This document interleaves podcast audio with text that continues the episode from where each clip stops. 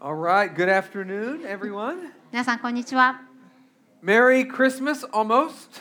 ほとんどメリークリスマスですよね It is, uh, you can look around. It's Christmas season now. Thank you to all the volunteers who helped decorate and make this building look festive and holiday ish. えーあの周りを見ますと素敵な飾りがいっぱいついてると思います これを手伝ってくださったボランティアの皆さんありがとうございまはいすこんな風にクリスマスっぽくしてくださって本当に素敵です It's a fun season. I love the Christmas season. えー本当に楽しいこう嬉しい時期ですよねクリスマスって私は本当にクリスマスが大好きで And す it's often been, a, uh, for me, a season of excitement. えー私にとって本当このクリスマスという時期はこうワクワクする時期なんですね But I do know um, that for a lot of people, the end of the year is not a time of excitement, but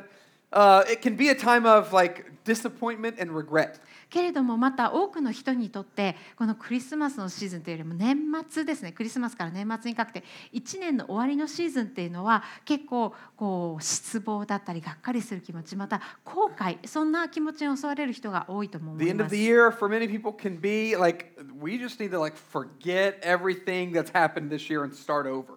ね、本当にもうこの年がに起こったすべてのことを忘れて新しい年を迎えたいっていうそういうふうに思うかもしれません。Uh, and even though like uh, the Japanese like the end of the year party, the Boninkai, it's like it's an end of the year party. But if you think about like the, the, the, the actual kanji that make it up is literally is like a, a forget the year party. であのまあ本当読んで字のごとくなんですけれども忘年会私たち日本であるこの忘年会というこうし習慣に関してもそうですね、まあ、年末のこう宴会なわけなんですけれども年を忘れるための会 And there might be a lot of people who would say, we need to have a forget the year party for 2020. そして多くの人はこの2020年という年これをもう忘れてしまいたい。これを忘れるようなパーティーが必要だっていう人もいるかもしれません。なぜなら、本当多くの人にとってこの2020年という年は大変な困難な年になったからです。People, regret, で本当に多くの人にとってこの年は後悔とそして失望がっかりした気持ちをこう持たざるを得ないそのような状況なのではないでしょうか。But did you know that when you look at the Bible, at the events surrounding the birth of Jesus, it's actually filled with a lot of people's disappointment. でもですね実は聖書の中でこのイエス・キリストが生まれるというこの一つの大きなイベントの周りを取り巻く人々その状況をよく見てみるとこの周りの状況の中にはたくさんの失望がっかりした気持ちそして傷ついた人たちがいたんです。And we're going to take about a five week break from our series in First Corinthians, and we're going to spend the next few weeks in a Christmas series talking about the birth of Jesus and the events leading up to it from the Gospel of Luke.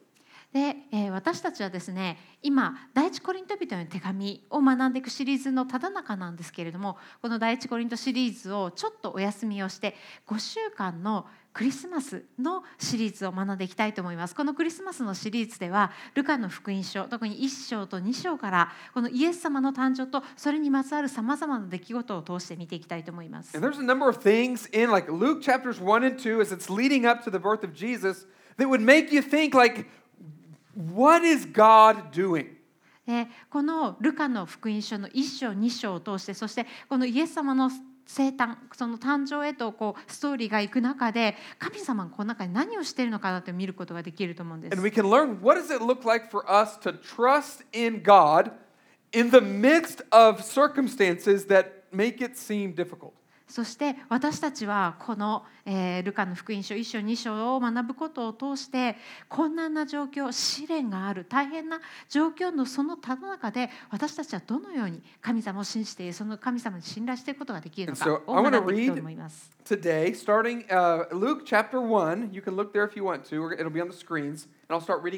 日それでは今日はルカの福音書の1章5節から見ていきたいと思います。お手元に聖書がある方はぜひ見てください。もしくはスクリーンでも見られます。it says, In the days of Herod, the king of Judea,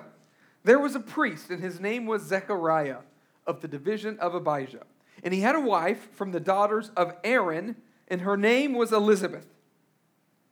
ユダヤの王ヘロデの時代にアビアの組の者でザカリアという祭司がいた。彼の妻はアロンの子孫で名をエリザベツと言った。So, introduced to this couple, Zechariah and Elizabeth, married couple. でここで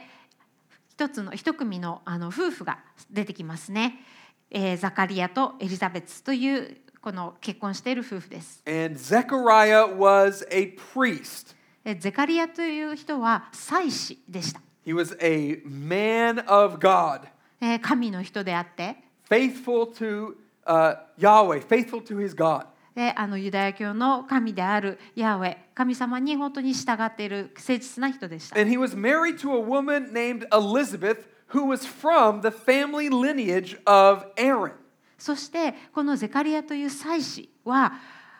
エリザベスというアロンの血筋その、えー家系の血を引く方なんですね Now,。that might mean not, not, it doesn't mean much to us today, but in, the, in that day, the line, the family line that you come from was really, really important. でこのアロンの子孫っていうの今の私たちに対して何の意味も持ちませんけれどもこの時代このユダヤ社会にあってアロン祭司のこの血筋っていうのはものすごい大きな意味があったんです。Because the line of Aaron was actually the line that the priests of God come from.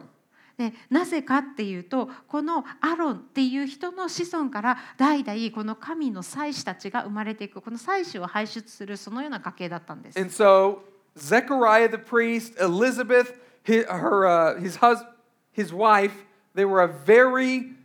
religious, very faithful to God couple. なので彼自身が祭司であるザカリアそしてその奥さんのエリザベスはこのアロンの血筋ということでこの2人は夫婦ともにとても神様の見前でこう誠実な神様に対して敬虔な人たちだったんです。 And then in verse 6, it says, They were both righteous before God, walking blamelessly in all of the commandments and statutes of the Lord. そして続く6節にはこのようにあります。2人とも神の前に正しい人で主のすべての命令と掟を落ち度なく行っていた。And so this was one very godly couple. なのでこの一組の夫婦というのはものすごく神様に対して敬虔な、えー、夫婦だったんです、そしてとても霊的に成熟していたした。ね、本当に人々は彼らを尊敬してあこの人たちこそ本当に神様に対して敬虔な夫婦で私たちもああいうふうになりたいな。そういうふうに周りの人たちが見ているような夫婦でした。だからこそ次の施設に書かれてあることはもうとても驚きを持って受け取られることなんです Because the next verse it says this it says, But they had no child because Elizabeth was barren, and both were advanced in years. 続いた続いた、えー説でこのように書いてありますしかし彼らには子がいなかったエリザベツが不妊だったからであるまた2人ともすでに年を取っていた In that day, to have a child was a very tangible way that you could show that God was blessing you. でこの時代子供というのはとてもあのこう具体的な目に見えて触れる形で神様がその人たちを祝福したってその祝福の証だったわけですよ And ね。yet here they are, old, no kids. けれどもこの2人はもうすでに年老いていてその状態で子供がいないそして彼らがどれほど失望してがっかりしていたかその気持ちを皆さん想像できるでしょうか God, where, where are you? Why aren't you answering our prayers? 神様あなたはどこにいるんですかどうして私の祈り私たちの祈りに応えてくれないんですか We're holy. We come from the right lineage. We try to live godly lives. We're pursuing you. And that there's this good thing. And, and God, you're not providing it for us. 神様私たちはあなたの見舞いに清く生きてきました。正しいこと良いとやることをしてきました。きちんとした血筋の出でそして本当にあなたを追い求めていたんです。なのに神様どうしてあなたはこの良いもの子供という良いものを私たちに与えてくれないんですか？And so, if they really did love God, and if God really did love them, then why was God not providing this good thing? この2人えー、とこのエリザベスと,、えー、とザカリアのこの2人が本当に神様を愛していてそして神様もこの2人この夫婦を本当に愛していたとするならばどうして神様はこの良い祝福の形である子供を与えなかったんでしょうか？How about you? Have you ever questioned God's goodness when life isn't going the way that you would like for it to go? えー皆さんはどうでしょうか？皆さんも自分の人生が自分が思った通りにいかない時神様が本当に良い方か神様が本当におられるのかっていうのを疑ったことはありませんか Now, there is this like way of understanding the faith that I think is misunderstood that, that says that the more godly you are, the more holy you are, the less trials you will have. えーあるこう間違った考え方誤解がありますもしあなたが本当に経験で本当に神様に対してたくさんのことをしていたならあなたはきっとその人生の中で試練が少ないだろう And so if your you know prayers aren't being answered or if life's not going the way that you think it should go, this way of thinking would say like, well then your faith is is not strong enough. You need to grow in your faith and or maybe there's some kind of sin in your life that you need to deal with first. That's why it's not happening. でこの誤解のもとで考えるともしあなたの人生の中で答えられてない祈りがあるならもしあなたの人生がうまくいってないならきっとそれはあなたの祈りが足りないのかあなたの信仰が足りないのかあなたの人生に隠れた罪があるから神様はそれをあなたに与えないんだ And yet often in the Bible it is those people who are closest to God, most faithful to God, who experience the biggest trials. でもそれは本当に誤解なんですなぜなら聖書の中には本当に神様に近いもの神様の御心にかなう人たちが本当に辛い苦しい試練の中を通っていくってことがたくさん書かれているからなんです The Apostle Paul, he wrote so many times about the hardships that he was encountering because of his faith in Jesus. 使徒パウロも実際に自分自身がイエス様を信じイエス様に従うがゆえに受けたその苦しみ困難試練についてたくさん書いていますよね。What でイエス様ご自身もどうでしょうか？The, 彼こそもそうですよね。The son of God? 神の子であるこの方が何も悪いことをせず。Right. Beaten, tortured, ultimately nailed, executed on a cross. けれどもそんな人が捕らえられそして鞭打たれ拷問にかけられ最終的には十字架の上に釘で打たれて処刑されるわけですよね And。so, and he even said to his followers, In this world, you will have tribulation. イエス様ご自身も自分に従ってくる弟子たちにこのように言われました。世にあっては苦難があります。And so, if you're if you're here today and you're not yet a Christian, it is our deepest prayer that you would come to know God who loves you. えーここにいらっしゃるまだクリスチャンではない方本当に私たちの心からの願いはあなたがクリスチャンになることですぜひこの神様を知って信じていただきたいと思います And I want to be able to say, if you just trust in Jesus, all of your problems in life will go away, but they won't. えー もしできることならもしあなたがクリスチャンになったらすべてのこの人生の苦しみからな,がなんかなくなりますよって言いたいところなんですけれども現実そうではないので私たちはそうは言いません。クリスチャンであっても必ず試練はやってきます。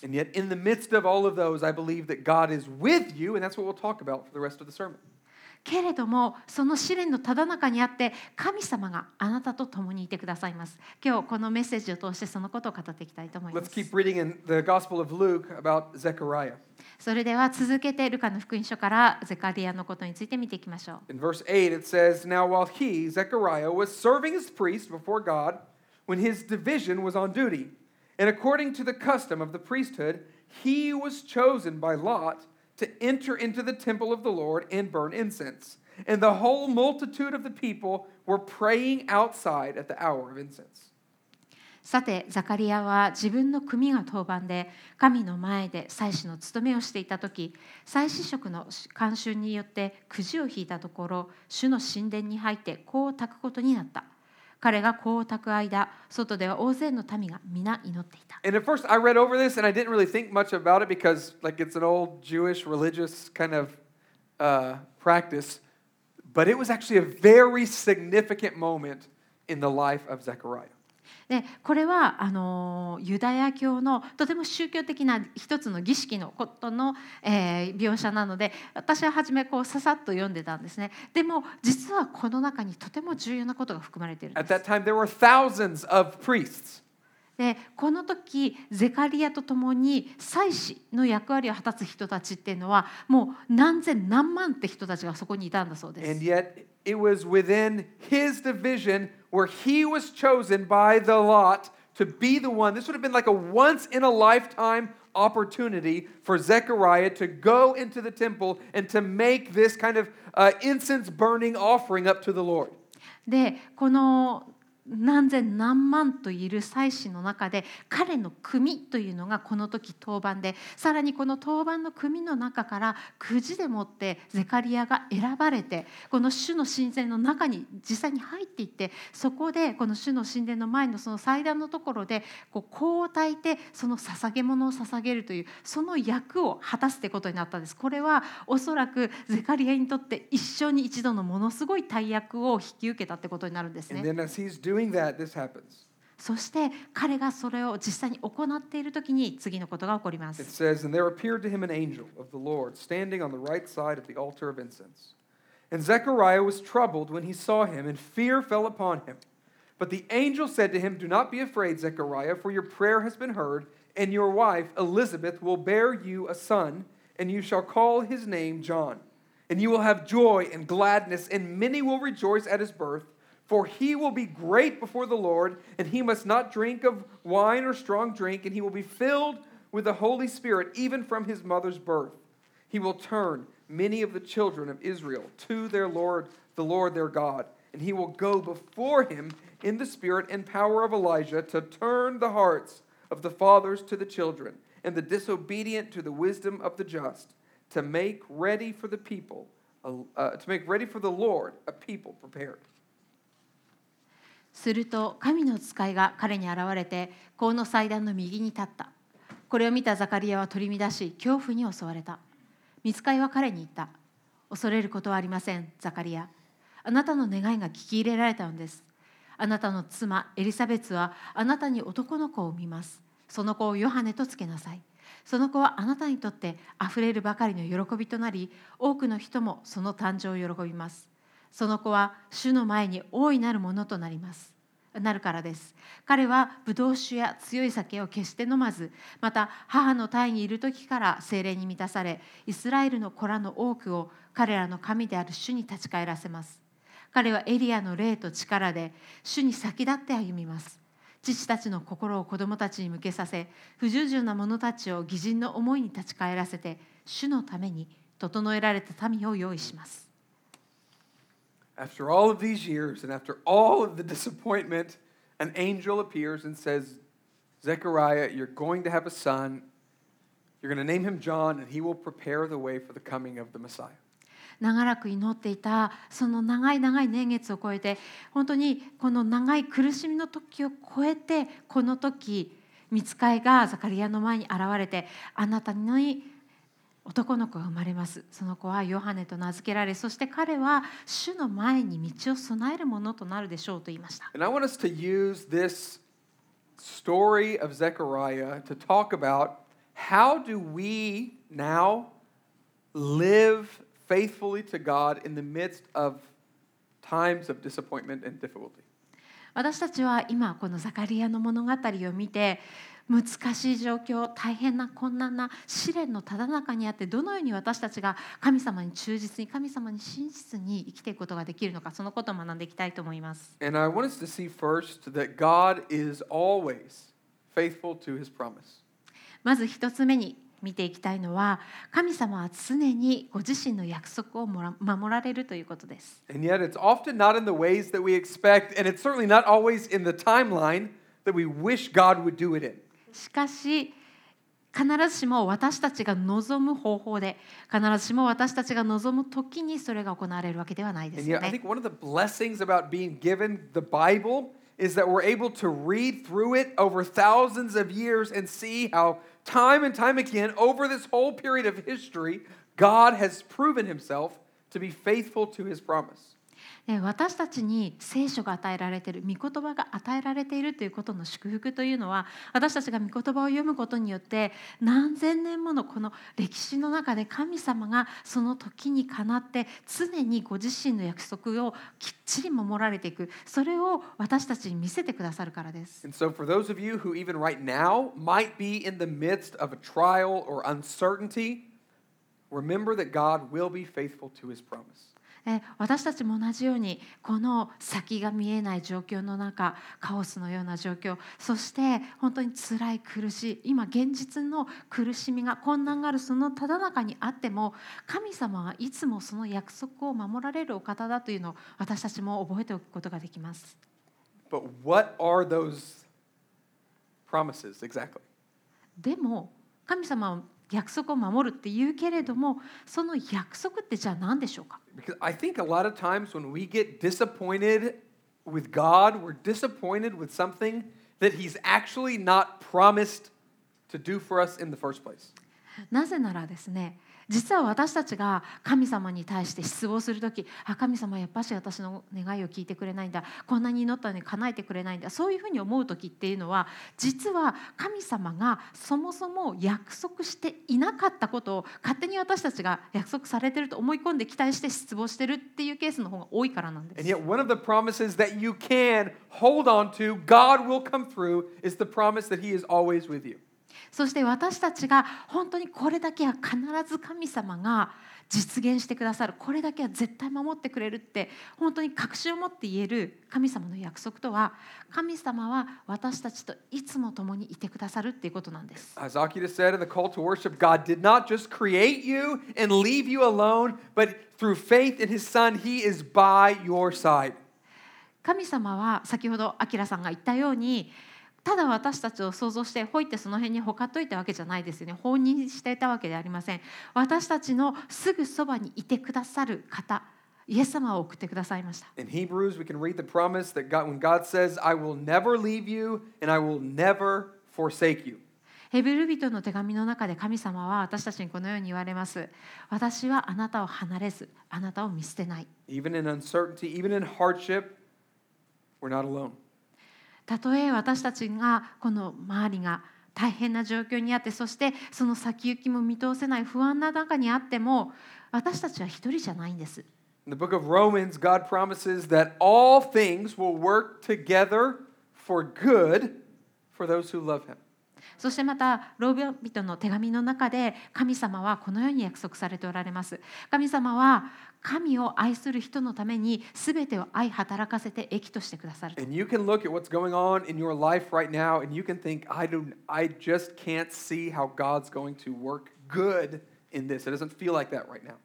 もしかしたらでも今のこの自分の状況を見て自分の現実を見た時にえ神様がこの状況を一体どんなふうにこう変えてくれるのかここから何かをしてくれるのかそんなことも何も見えないと思うかもしれません.けれども私たちはそれでも神様が約束を守ってくださることそういうふうにしてくださるってことを信じることができるんです。どうやってそれがなされるかっていうのを私たちが全く理解できなかったとしても um, in 2020, there have been a lot of things that I don't know how God is going to bring good out of this. そして特にこの2020年の中で起こったことのさまざまなものは一体神様がここから一体どんな益を良いことを生み出してくださるか私にも全く分からず何も見えないっていうのがたくさんあり There are ます。 things both in my personal life and in the life of the church that I wish were different this year. えー私自身の生活の中でもまたこの教会の予定とかこう現状を見ても今年こうじゃなかったらよかったのにって思うことがいっぱいあります。And even though right now I can't answer the question, I can know and have confidence that I will be able to look back on this year and see how God is using it for His glory and even for our good. けれども私は今日この状況をいつの日にかこう見返して思い出して振り返って神様がこういうふうにしてくれたっていうこの神様の約束が本当だったって言えるっていうことを自信を持って言うことができるそれを信じることができます。Another promise that we can hold on to from God is that the hardships of this life will not last forever. そしてもう一つ私たちが確実に言えること。神様が必ず必ずえー守ってくださることの一つとして言えるのは私たちが今この人生の中で体験している苦難試練大変な状況っていうのはずっとは続かないということなんです。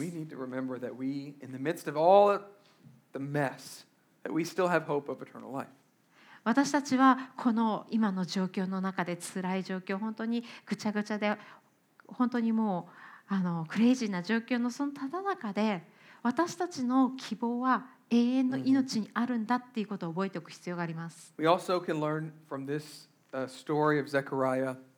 that God's timing is not always our timing. そしてまた先ほどのザカリアの物語から私たちが学べることのもう一つのポイントというのは神様のタイミングは必ずしも私たちのタイミングではないと I いう am ことです sure。that Zechariah and Elizabeth were praying for years and decades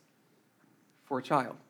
えーこのザカリアとエリザベスというこの夫婦はもう何年も何年ももう10年20年の単位でずっと子供のことを祈り続けてたという確信があります。And I'm sure during that time, with their view of the current time, it looked like God must be deaf. でその長い長い時間ただ祈って待ち続けるこの時間の中で彼らにとってその状況あ神様は私たちの祈りが聞こえないんだっていうふうに思ってしまうそういう状況があったと思うんです。 But I think in God's timeline, part of the reason he delayed answering their prayers was not because he was mean or because he couldn't hear them, but because he had a specific plan for their life and for the life of that child. けれども神様のご計画の中でこの子供をこの夫婦に与えるっていうこの計画を遅らせていたのには理由があってそれは決して神様が意地悪だからだとかうんちゃんと祈りが届いてないとか聞こえないとかそうなんではなくて神様はご自身の計画の中で大いなることを成し遂げようとしておられるそのピースの一つだったっていうことなんです。it's easy for me to say that now, 2,000 years later, but at that time, it's still really hard for them. こうやって2000年経った後で彼らの物語をこうやって話すのは簡単ですけれども実際にその辛い状況のただ中にいた彼らはとても大変だったと思うんですよね。 So if you're in a moment right now, today, where you feel like God is either absent or not answering your prayers, I just want you to remember that it might be that He has good reasons for delaying something that to you seems like an obviously good thing. えーもしかしたら皆さんの中にも同じような状況にいるかもしれません。長く、えー辛い状況にいる。祈り祈っても祈っても聞かれない。そのような状況の中にもしいられるとしたらもしかしたら神様があなたにその良いものを与えるのを遅らせるのには何かとても良い理由があるのかもしれないということを覚えてください。もしかしたら本当にもっと良いことのためにあなたにそれを与えるのをこう待っておられる。それも全て神様の御手の計画の中なんです。And at a human level, we all know this. Like any parent knows, like there are things that your kids want and ask for at a certain time. And because you're the parent, you know that's not the best thing for them at that time. で神様はその全能の御手でそれをされるんですけども私たち人間レベルでも例えば両親である人お父さんお母さんは子供に 何を与えるべきかいつはそれを与えるべきかっていうのを知ってますよね子供がその時欲しがるものを必ずしもその時に与えるのが一番良いことではないっていうのを皆さんご存知だと思います So it might be the case that if God has not answered your prayer, or maybe He's answered it in a way that you don't want Him to, it very well might be the reason, it might be the case that He has a reason for it. なのでもし神様があなたに長く祈っているものを与えないもしくはその祈りに対してあなたがそういうふうに答えてほしくないのになって思ってる方法で神様が答えられるとしたらそこには必ず大きな良い理由があるのではないでしょうか.もしかしたら今この時にはそれが見えないしそれが理解できないかもしれません God may have a greater purpose for what you're asking because he wants to bring you to a different place. もしかしたら神様はあなたにそれを与えないということであなたをこの人生の中で別の場所へともっと連れて行きたいって思ってるのかもしれません。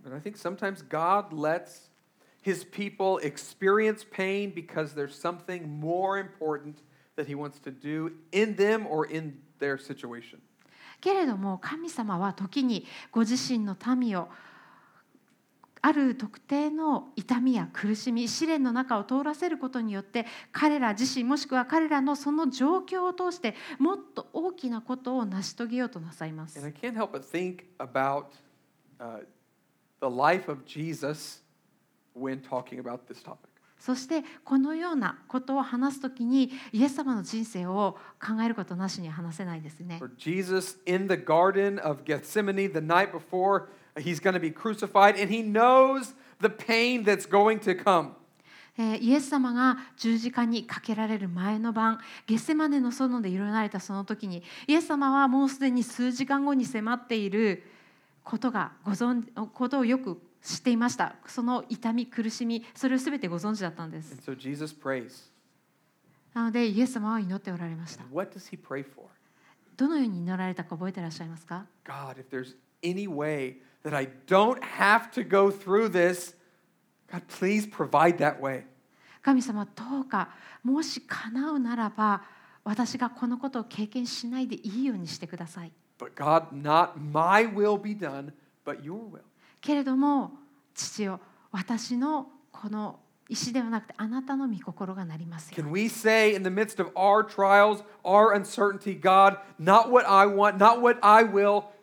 but God, what you will? That's what I want to follow.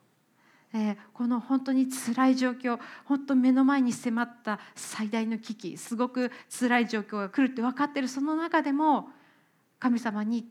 祈りを希望を差し出しつつもけれども私の思い私の心ではなくて神様あなたの御心がなりますようにそれが私の願うところですと Because it was through Jesus' sacrificial death on the cross for our sins and his resurrection from the dead that now, because he endured that, we can all now have a restored relationship with God. そしてこのイエス様の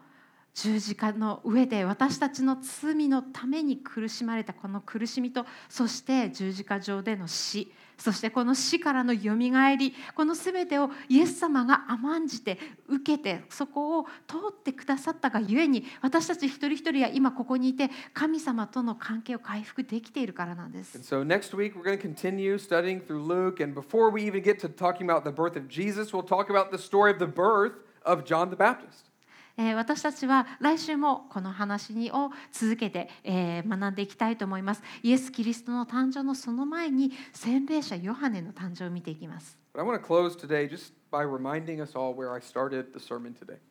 えーこのメッセージを終える前に私が一番初めにこのメッセージを始める時にお話ししたことでもってまた締めたいと思うんで Uh, す。2020 has been a very difficult year for many of us.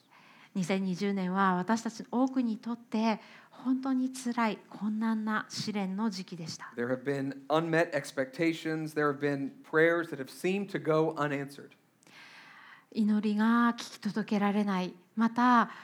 期待がこうだといいなと願ったことが全然そのようにならないそんな失望とがっかりな気持ちが充満したそのような年であったことでしょう。But I really do pray that, especially in this Christmas season, that this will remind you けれどもこのクリスマスの時期だからこそ本当にぜひこのことを皆さん心に思い起こしていただきたいと思うんで that す。no matter what you're going through and no matter what happens, God is faithful to his promises. どんなことが起こっても今あなたがどのような場所を通っていたとしても神様は必ずご自身の約束を守られま The す promise that God is with you and he will never leave you. 神様があなたとずっと共にいるあなたを離れないと言われたこの約束 promise that God will work for good. What's going on in your life for his glory for those who love him. そして神様が神様を愛する人々に対してこの状況のすべてを愛働かせて神様の栄光そしてその人の益としてくださるということ So hold on to those promises. この2つの約束にどうぞしがみついてください And if you're not yet a believer in Jesus, what an amazing time of Christmas season to, to finally trust in God's Son. And it's that Son that we celebrate during this Christmas season.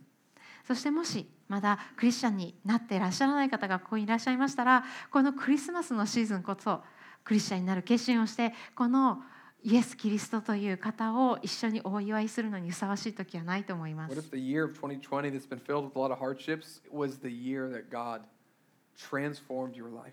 この2020年は本当に辛い年だったかもしれません。けれども同時に神様があなたを変えられる年であったかとも思います。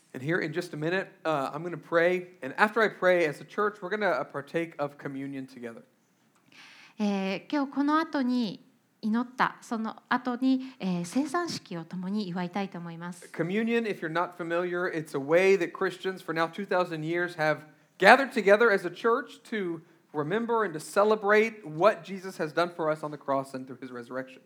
生産式は馴染みのない方のためにちょっと説明しますとこのクリスチャンの人たちがこう何千年も,、えーもう本当に2000年前からずっとこう続けてきたことでこのように集まってイエス様が私たちのためにしてくださったことを共に記念し祝う時間となっています。And so in communion, um, uh, as a church family, we eat together a little piece of bread, and that bread represents the body of Jesus that was given for us. え私たちはこうして教会の家族として一緒にえ小さなえパンのかけらをいただきますこのパンのかけらは私たちのために砕かれたイエス・キリストの体を表しています And then we uh, drink a little cup of its grape juice, and the juice represents the blood of Jesus that he poured out so that our sins could be forgiven. そしてまた小さなカップに入ったブドウジュースを飲みますこのブドウジュースは私たちの罪の許しのために流されたイエス・キリストの血を象徴しています And we do it together in a worship service like this because it's a visible reminder that whoever you are, wherever you come from, whether you're old or young, that what unites us together as a church is, is not any of those things, but it is our shared faith in Jesus. そして私たちが教会のこのコミュニティで共に一緒に生産に預かる時に私たちはどのような背景を持っていても何人でもどこから来てもどのような背景どのようなこう生まれだったとしてもそのようなものが私たちをここに結びつけるのではなくてイエス様にある一致私たちがイエス様に持つその信仰こそが私たちを一人一つにしているっていうのを確認することができます。And so after I pray and the music plays, uh, you can either you can come up to one of the tables tables um, at the front of the room or on the side of the room, and you can grab a cup set, uh, two little cups, and one has a piece of bread and one has the juice, and you can take it back to your seat. この後祈ってその後に BGM が流れますその BGM が流れてる間に洗礼を受けたクリスチャンの方はどうぞ前にあるテーブルもしくは後ろにあるテーブルから、えー一つのカップをカップのセットですねを取っていただければと思いますカップは二重になっていて下にえーパンがそして上のカップにはジュースが置かれています And so either by yourself um, or maybe with some friends or family around you, you can uh, take the elements, and, and as you do, uh, thank God that He gave His Son Jesus for you as a uh, use those those elements as a physical, tangible reminder of what God has done for us. えこのカップを取ってお席に戻られたらお一人でも構いませんしお友達や家族と一緒にこのイエス様がしてくださったことのこの目に見えて手に触れられるこの証拠というものをこう味わってください。And if you're not a Christian, uh, I know it, it might seem kind of weird, um, you know, eating a little piece of bread and, and juice. And just want you to like, it's, it's okay. And, and we don't want you to feel any pressure. And, and, and rather than even getting up and coming and getting it, you can stay in your seats. But I want you to consider and think about this coming of Jesus that we're talking about today? えークリスチャンではない方はこの前に来てカップを取る代わりにお席に、えー座ったままでこのことを考える時間としていただければと思います今日ここで話されたことイエス様が来られたことイエス様がされたことそのことが自分にとってどんな意味を持つのか少し考える時間としていただければと思います my。prayer is that the promises that God has made for those who believe in him would be the promises that you can receive through faith in his son Jesus. イエス様がイエス様を愛する者のためにイエス様を信じる者のためにされた約束を今日あなたが受け取れることが私の心からの願いです。 Let's pray. お祈りしましょう。 Our God in heaven, I thank you so much that you are God who, even when things seem like they're unraveling and going crazy and that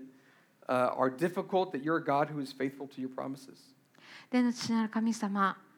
あなたはこの状況の中でただ中で本当に周りがクレイジーだろうと本当に先が見えなかろうとあなたが変わらず神様でおられることすべてをすべ収めておられる方であることを感謝します。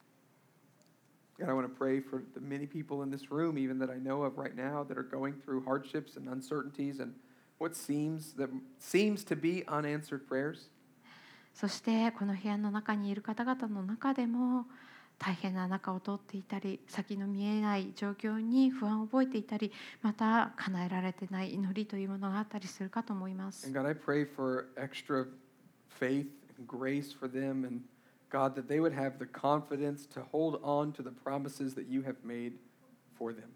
神様どうぞそのような人たちに対してあなたが本当にたくさんの恵みと憐れみ祝福そして信仰を増し加えてくださりあなたが彼らに約束されたことが本当に、えーあなたにあって真実であり私たちはそれにしかみつくことができるんだということを教えてください。God, I thank you for this time of communion to celebrate uh, Jesus and what you've done for us through your cross and resurrection.